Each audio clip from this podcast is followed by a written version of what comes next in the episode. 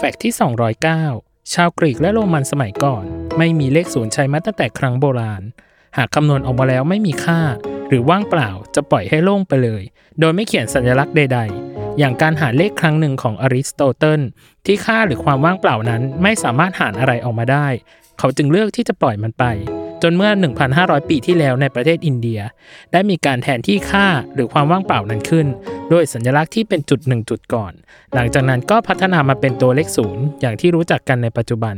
เรื่องนี้คงต้องยกความดีความชอบให้อัลคาริสมี นักคณิตศาสตร์ชาวอาหรับ ในศตวรรษที่ 8 ที่ได้เป็นผู้เผยแพร่ตัวเลขศูนย์ไปสู่ชาวยุโรป จนตัวเลขศูนย์เผยแพร่ไปสู่วงกว้างในที่สุด